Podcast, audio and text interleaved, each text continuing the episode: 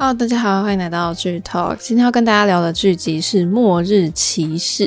它是韩国 Netflix 在二零二三年推出的一部原创的科幻剧集。那它是改编自这个李允君作家的同名网络漫画。那是由赵奕石导演来执导，他的拍过的电影就是有《偷天对决》跟《宅配男逃亡曲》。那这部剧集的故事在讲说，在西元二零七一年是一个未来的设定哦。那因为很严重的空气污染，所以他们的人类呢都会需要依靠这个呼吸器去生活。然后就仅存的就是那百分之一的人，在那个一个极具沙漠化的韩半岛这个地方，他们就是有很严格的社会阶级制度。那在这里面就有一个角色，就是传奇的快递司机，他的代号是五之八。那他就遇到了一个难民，叫做四月。那他们就会发生一一系列的故事。其实这应该算是阶级的故事。那在讲说，在这样的社会背景之下，在这个社会当中发挥很重要作用的这个快递司机他们的故事。那就直接先来介绍一下主要角色。第一个要讲的就是金宇彬饰演的五之八，他就是一个无人能及的传奇快递司机。他是难民出身的快递员，然后有非常高的战斗力。然后接下来就是要讲宋承宪饰演的柳熙。柳熙是在这个非常混乱的世界里面，就大家不是都要靠着氧气的呼吸器去生存吗？那他就是贩卖这个氧气的人，他就是掌控的这个氧气的一个千名集团的唯一的继承人。然后下一个角色就是江有希饰演的尹四月，他也是难民，然后他一心就是想要成为快递员，他就是很羡慕传说中的那个五之八的那个快递员。然后在这边可以先讲一下，就是难民呃成为快递员这个机制，就是那个集团呢、他们会举办竞赛或是选拔，就是他们会可能定期的从难民里面就是挑选一些能力很好的人来当，就是帮他们送氧气的快递员。那因为快递员呢、啊。就在这个混乱的世界，你就想嘛，就是一定会有那种很像抢劫犯的人，他们就是可能也是难民，没有钱去买那些氧气，所以他们就会去抢这些，呃，他们在送货途中的这些氧气，所以他们招募的快递员都要很会打架，因为本身你开着那辆送货车的时候，你就要保护你的货品，要安全的送到订购人的家，所以他们会用一个招募选拔的方式。所以这个尹四月他就是一心想要成为快递员，他就是呃一直训练他自己的打架能力啊、战斗力这样子。好，那下一个要介绍的角色就是李旭饰演的郑雪娥，他是国防安全司令部的少校，那也是尹四月的救命恩人，就把四月当成家人一样在照顾。那下一个要介绍的就是雪娥的妹妹郑瑟娥，是由卢允瑞饰演的。那这对姐妹就是住在普通的区域，就不是难民区了。她们住在比较有钱的这个区域。然后虽然说四月跟他们没有血缘关系，可是其实他们就是像家人一样一起生活。然后呢，最后一个要介绍的角色就是金义圣饰演的当当爷爷。他在难民区呢，就是一个万能的机械工，就是什么东西都会修。然后也是四月算是监护人吧，在难民区很照顾他们，就是人很亲切，然后也很值得信赖。那接下来跟大家聊聊选角。金宇彬呢，他的身高是一百八十八公分哦。前阵子因为看到了一个片段，就是大家那时候才突然发现说，哦，他的本名叫做金贤中这样子。那金宇彬他两千零八年开始从事这个 model 的工作，然后在二零一一年的时候，透过这个 KBS 的一部剧叫做《白色圣诞节》，就以演员出道。那隔一年就出演了《绅士的品格》啊，《给美丽的你》，就打开了他的知名度。那后来当然又凭借着《学校二零一三》或者是《继承者》来走红。但是他在一七年的五月，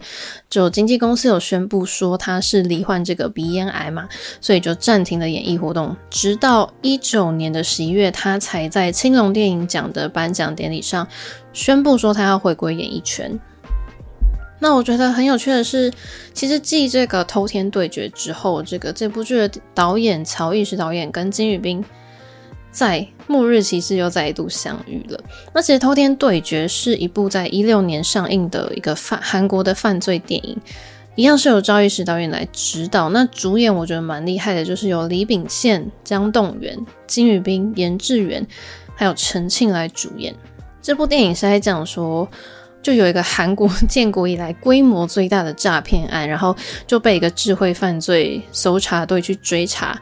然后就是诈骗犯跟警察就两边展开斗智的追击战这样子。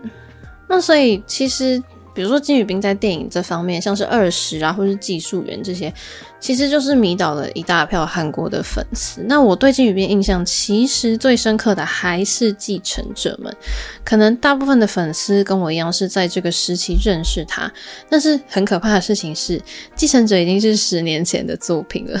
他在继承者里面饰演的角色就是崔永道嘛，就是是一个智商很高，但是很讨厌就一直欺负女主角恩尚的人。那时候看就觉得哦，他好烦哦，这样子。可是我在看这部剧的时候就发现说，诶，饰演这个角色金宇彬，他的脸上就是有呃雀斑啊，然后看起来很粗糙的样子，就跟他给我的印象真的好不一样。就不得不说，我觉得金宇彬非常符合五之八这个角色。因为他的身高很高，然后他穿着那个快递员的制服，就是工装一整套的，就是超级好看。然后我觉得他还蛮适合出演这种沉默寡言的角色。好，那下一个就讲到江有希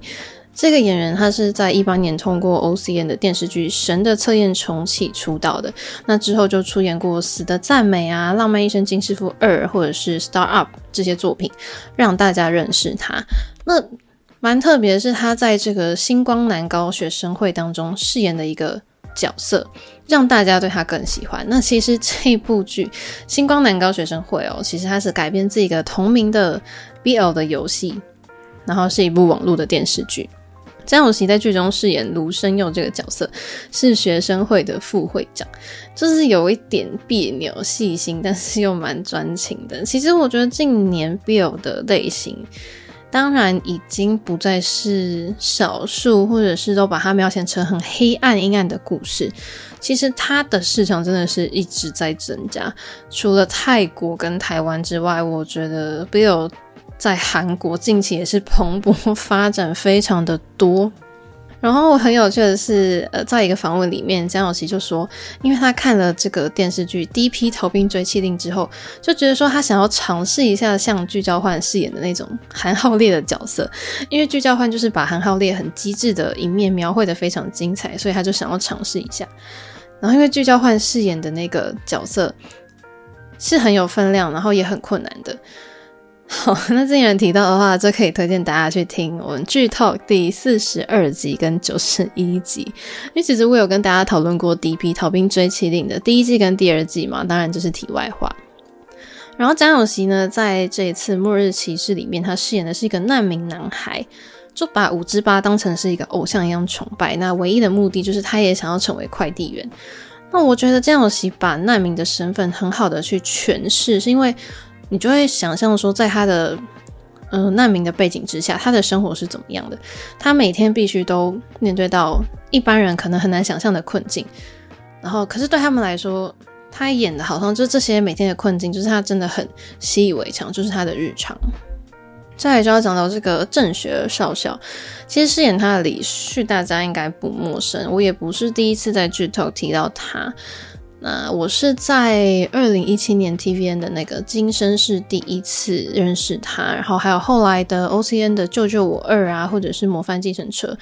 那李旭在第四十一届的青龙电影奖，他凭借这部电影叫做《蔡英文没在怕》，获得了最佳女配角奖。这部电影应该大家也都会有听过。所以应该都知道他会是一个有实力的演员，然后他这次饰演的是一个国防安全司令部少校这个角色，我觉得算是很不错的突破。因为讲到军人嘛，大家还是会有一个以男性为主的印象，当然男性的军人是大部分没错，可是我觉得李旭能在剧中就是消化这样的角色，会是一个还不错的设定。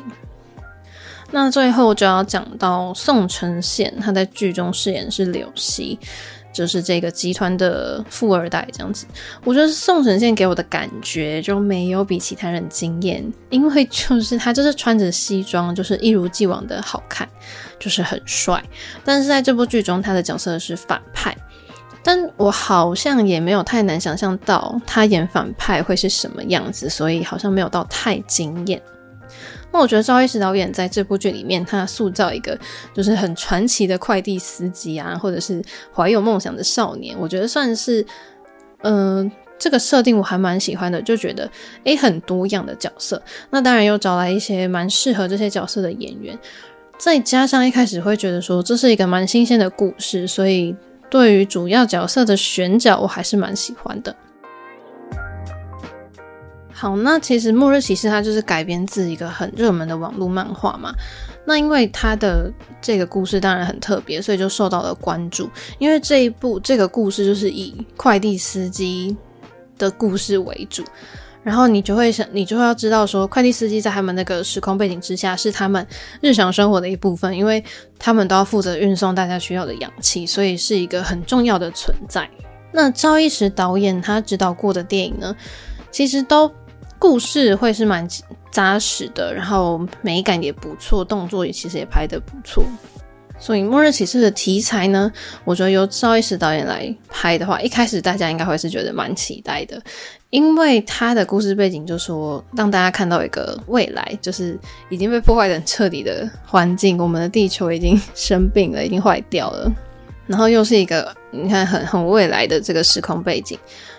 所以你也可以看到说。往，就是因为沙漠化嘛，所以你看韩国的光化门广场也是直接变成废墟啊，或者是汉江大桥有没有都被沙子淹没了，或者是首尔的那个首尔塔、南山塔。也可以看得到现在的背景，或者是韩国的这个江南站跟小妖亭站，他们的旁边全部都跟现在不一样了，就是把你很熟悉的现实空间变成一个很荒凉的风景。当然，在原本的漫画里面，可能你不会有这样的一个视觉的感受，所以他把漫画里面的场景移到这个剧里面的时候呢，你就会觉得说，哇，就是应该会觉得蛮酷的。所以这部剧它其实保留了原本漫画作品的世界观，但是还是改变了一些主要人物的设定。广义上来说，其实四月呢，他在漫画里面是一个女性的角色哦，但是他在这部剧里面变成了一个男生。那在剧中呢，四月他住在这个雪儿跟瑟儿的家里面嘛。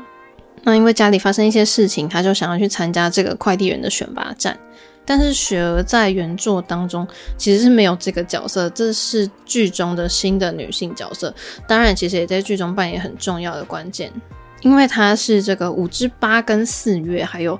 这个千明集团他们之就是关系人嘛，连接起来的人，中间人这样子。但是刚刚就讲说。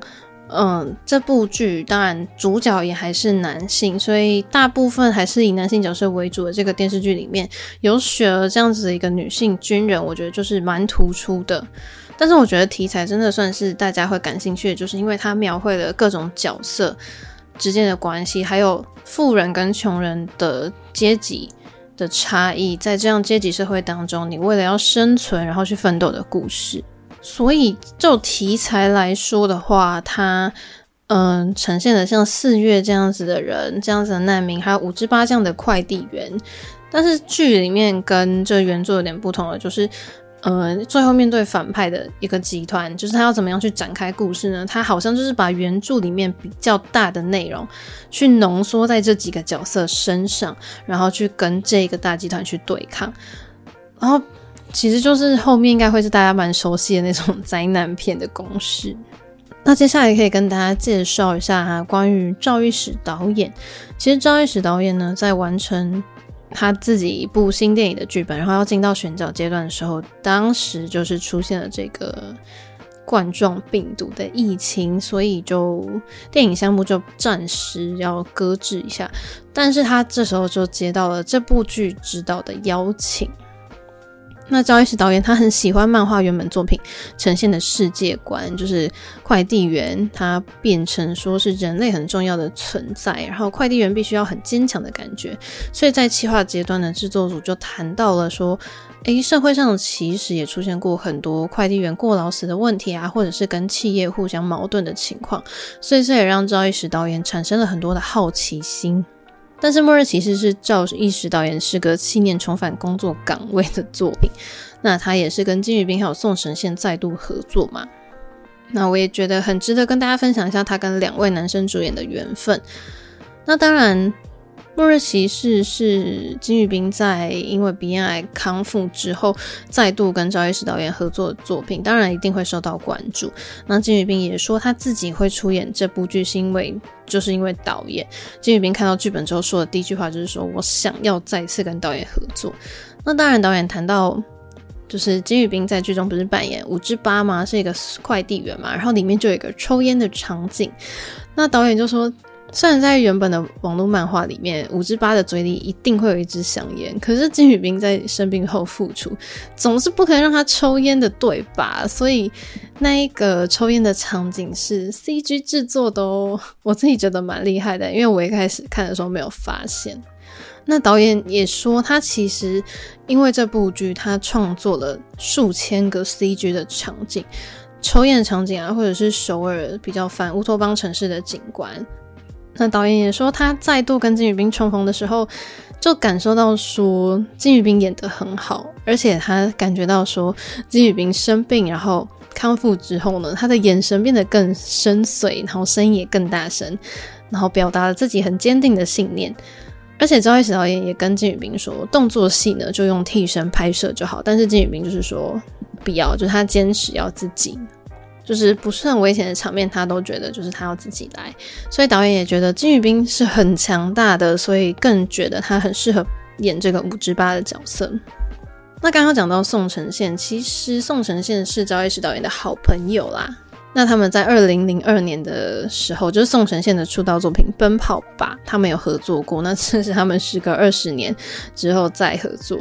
那其实赵奕时导演要想要拍这种反乌托邦的电影，就是塑造一个梦想的乌托邦主角是一回事。他之前的作品像是《守望者》或是《师父》，都有一种劝善惩恶的感觉。他觉得说这是他倾向的一个体现的方式，这也是他的信念吧。我觉得他就梦想着每个人都是要能够过着平等幸福的生活，他想要打造一个这样的世界。他就想要通过，他应该也是想要通过这部电视剧去表达这样的想法。那当然跟电影很不一样的就是，电视剧跟电影其实是真的蛮不同的。你电影就是拍一部嘛，可是电视剧你可能要创造个好几集，然后可能会是好多个系列的发展。而且电影呢，你可能可以通过提前的预约率来判断说好不好啊，评价怎么样。可是电视剧的话，就是你真的要等收视率出来了，你才会知道。那这部剧也很值得跟大家谈的，就是拍摄的部分。大家在看剧的时候，一定会看到很多的沙漠场景。那大家一定会很好奇拍摄的情节跟他准备的过程。其实这个剧组呢，在安东的一个土地上，大概五万平吧，他们修建了一条一公里的公路，然后在周围布置了一些栏目来进行拍摄。然后，但是拍摄的时候是冬天，然后风超大，就把这个栏目刮坏了。所以剧组呢就把改成是用货柜涂上蓝色，就代替栏目使用。然后，因为为了要呈现黄土飞扬的那种尘土飞扬的感觉，他们的特效组就特地到蒙古去拍摄沙漠的素材。所以我记得这部剧应该是总共投入了。两百五十亿韩元吧，巨额打造有没有？我觉得制作费应该也算是蛮高的。然后，因为他们在这个地方打造的这个拍摄场地，其实就是在庆北道这边。那就是庆北道呢，他们就是这边就提供了一块闲置的场地，就作为电影拍摄地。他们就在这边建了一个综合性的拍摄场地，我觉得可以稍微跟大家讲一下，因为他们就是想要把这边打造成韩国版好莱坞的感觉吧，也希望是可以振兴经经济、当地的经济，跟吸引一些影视的产业过来。所以呢，制作公司就在这个空地上面安装了布景啊，跟一些坡道，就拍摄一些驾驶跟爆炸的场景。然后，因为现在线上的视讯服务 OTT 平台的发展，对于这样的内容其实是需求量很大的。所以他们在这一部《末日骑士》之后呢，他们还会有两到三部电影会去这个场地拍摄。那我觉得，其实因为随着 Netflix 啊，或是 Disney Plus、Apple TV 等等这些。嗯，透过开放网络去提供电影、电视节目这些的 OTT 平台，他们的快速成长，所以对于影片的需求量是快速的增加。那当然，拍摄地点、拍摄场地可能就会缺少。所以我觉得很不错的是，庆北道的这个文化产业这边，他们就讲说，其实，在二零一九年之前，每一年呢要花七十亿韩元去制作的作品很难超过十五部，但是最近呢，一年已经超过了两百部，所以你就会知道说，现在的这个影视产业真的是发展的蛮好的哦，所以就趁这个商机呢，也提供了一个，就提供了一个拍摄的场地。让这些剧组啊可以进到这边来去拍摄，顺便带动当地的产业，所以他们就在这个地方建了蛮多拍摄场啊，像是你可以有老房子啊，可以拍历史剧啊，什么水坝等等的，或者是什么像是还有恐怖片、爱情片，全部都可以去那边拍就对了。像是可能大家比较知道的，我们的学校啊，或者是阳光先生，其实都是在那个附近，所以他们就是建了一个综合的。外景场地吧，可以说是这样子。那我觉得就是很值得大家去看一看，或者是觉得说，我们其实是不是有可能发展这样的东西呢？这样的拍摄场地建起来之后呢，他们你可以建立电影跟电视剧他们所需要的嗯、呃、场地的资料库，那你就可以透过一些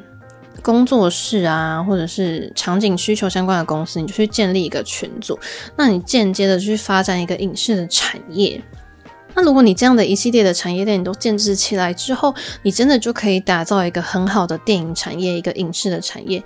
而且它周边的附加价值是非常高的。然后你有了这样的一个产业链之后，你可以增加很多就业机会。那青年呢，青壮年毕业生，他们也都愿意会回到这个庆北道这边去投入这个产业的工作，或者是大家旅游也都也都会想要去这边看一看。所以其实想要讲的就是说呢。透过这个《末日骑士》他们剧组的拍摄，就让我看到了说，诶，原来庆北道这边发展的这个拍摄场地啊，他们的产业规划是这样子，就是很值得跟大家分享。好，那接下来跟大家聊一聊《末日骑士》的制作小故事好了，因为呢，有人就问导演说，诶，那你看到原版漫画的时候，你的感想是什么？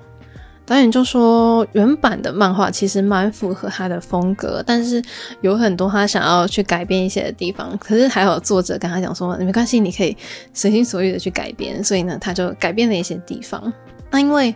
五之八在原版的网络漫画里面，他就是想要去推翻阶级问题跟一些地区的差异，所以他也想要跟观众展示说，在反乌托邦世界当中，梦想的乌托邦。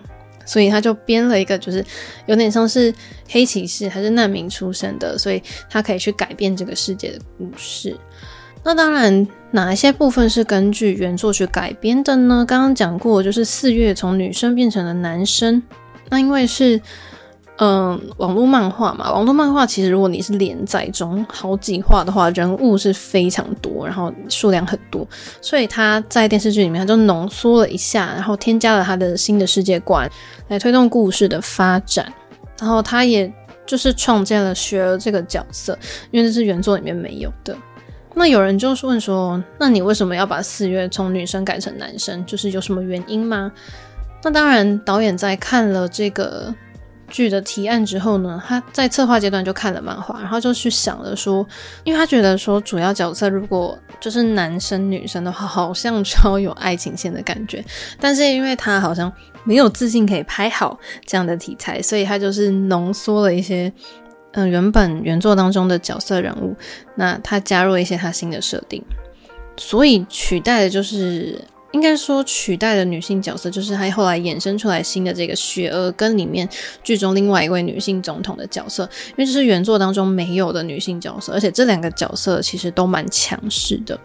那如果你要问说，你觉得《末日骑士》他的这部剧的魅力是什么呢？其实导演在第一次看的时候就非常喜欢他原本的世界观。那像刚刚前面讲到的，他其实提到了一些社会问题，所以他就更想要把这一个观点来呈现给大家。那其实讲到拍摄的幕后小故事呢，因为他们的场景几乎都是合成嘛，那用栏目拍摄感觉怎么样呢？他就说很多东西必须要在就是栏目前面拍摄，那他就会跟演员去解释说现在的故事背景是怎么样，会怎么样发展，然后提前给他们看这个预设的 CG 或者是美术团队去看一些草稿，那演员等于就要发挥自己的想象力。我觉得 CG 很多的剧很考验演员的演技，因为在拍的时候你根本不知道你最后会怎么样呈现。然后还有一个很有趣的地方是，我自己也特别注意到，就是为什么就是金义圣饰演的那个角色要在狎鸥亭站的地下，就是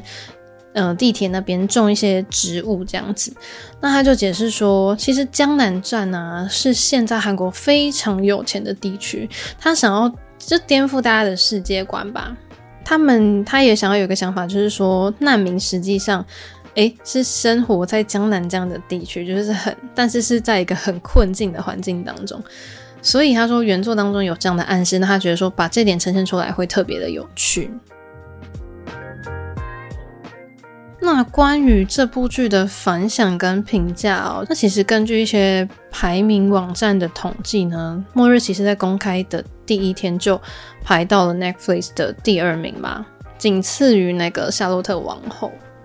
那但是《末日骑士》在公开之后，还是有蛮多的媒体给一些负面的评价，像是剧情无聊啊，没有太多的紧张感等等。那也有韩国这个联合通讯社的记者说，这部的人物叙事不足，故事情节的衔接蛮薄弱的，认为说这部剧把所有的矛盾就是归到这个宋承宪饰演的柳锡身上，几乎没有对其他行为做出让人家信服的说明，也没有说明说为什么柳锡要对他爸就是隐瞒他的不治之症啊，或者是说他要描执着于描写社会阶级，可是却很平。那或者是他又说柳锡为了要治疗他自己的不治之症嘛，他就去绑架难民，但是后来他又去集体屠杀难民，那这些行为不是很互相矛盾吗？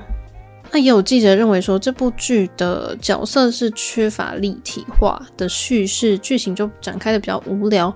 其实有一些故事设定哦，它真的是没有特别去说明，就是你会不知道说为什么他要这么做，或是他为什么讨厌这些人呢？他的欲望是什么？他的欲望是这样，可是跟他做出来的事情逻辑好像又不符。对于快递员的描绘吧，我觉得他给了他们很多很华丽的动作戏。但是却没有太实质上的说服力嘛。而且我觉得最可惜的应该是四月吧，因为四月前面一开始看的时候，你会觉得他是一个很活跃的角色，然后他的能力很好啊，或者是恢复的能力之类的。可是，在那之后呢，他这些能力完全没有派上用场，就是你会不知道说，嗯，那他前面给的这样的设定是为了什么？他后面剧情完全就是没有关系啊，也没有表现出他成长的样子。所以我自己的感觉是，前半部分呢，就大家可能会想到说，就想要赶快看到剧情的快速发展，或者是每个人物的故事这样子。但它前面剧情进展得很缓慢，比较没有特殊的场景。但是第三集之后就比较开始比较强这样子。但是可能有很多观众在一开始就是看前三集的时候，就会觉得哦，想要弃剧这样子。那因为剧情其实就蛮简单的，就是。快难民快递员们要去联手对抗这个千名集团的富二代，就是柳锡，就是故事就是这样，就非常的简单。虽然说他也创建了几个新角色，可是就是好像没有到大家会觉得，好像你这样的设定啊，看起来没有太新，但是好像又没有原作那么好。你改编了，可是又没有原作那么好。尤其吧，我觉得现在真的是网络漫画。太常被制作成电视剧了，或者是说末日的这些电影电视剧也是非常的竞争，非常的多，所以观众对于你产出一部这样的题材的剧，一定是抱有很高的期望。那但是当然，我觉得金宇彬他本人的个人演员魅力是非常强大的，他一定是这部剧的看点之一。金宇彬的就站出来，你知道吗？他不需要太多的解释，你就可以知道说，五之八这个角色在这个世界里面就是一个强者。可是就是剧情的设定上就有点可惜。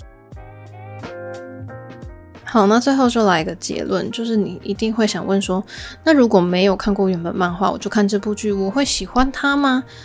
嗯，这个问题的答案，我觉得是 值得讨论。值得怀疑，虽然它是六集的短剧，但是节奏感可能就是没有那么好。因为就像我讲的，前面比较拖，到第三集中间了才开始比较强劲，所以我觉得节奏没有控制到很好的时候，最后就会觉得说有点缺乏张力。但是宋承宪作为反派当然还是很吸引人，就是他还是很引人注目。可是就像我讲的，他就是一个很典型的反派而已，就是好像就因为典型这件事情就限制了这个角色的发展，就让我没有很惊艳。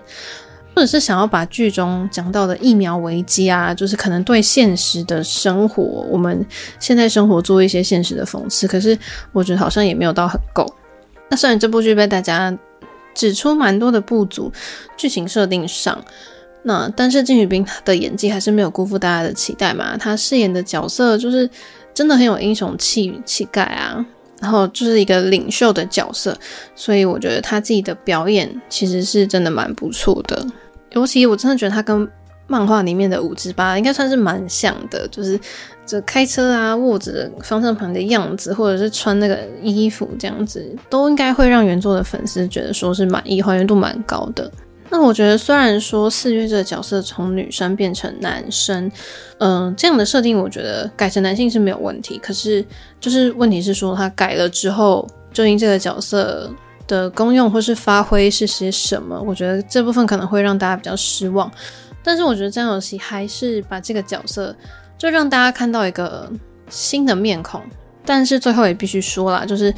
我觉得。导演对于服装的细节也算是重视，我想他对这部剧应该也是付出了蛮大的心力，可是还是有很多可以更好的地方。因为只有六集嘛，所以其实一下子就看完了。在题材跟背景设定上还是有吸引到我，所以我当初才会点开它。所以不是说完全不值得一看，但是看完的确没有像我原本的期待之中的那么高。那你问我说，可不可以看？推不推荐呢？我觉得我还是会会推吧，毕竟它的集数很少嘛。再加上你可以看金宇彬的演技啊，或者是你想看宋承宪啊。但我觉得这样的题材，它其实应该可以更好的去发挥啦。尤其它改编的原本的这个漫画，其实是很好看的。好，那今天的剧透就到这里结束。如果还想听我聊更多的剧集，记得持续锁定。那我们就下次见喽，拜拜。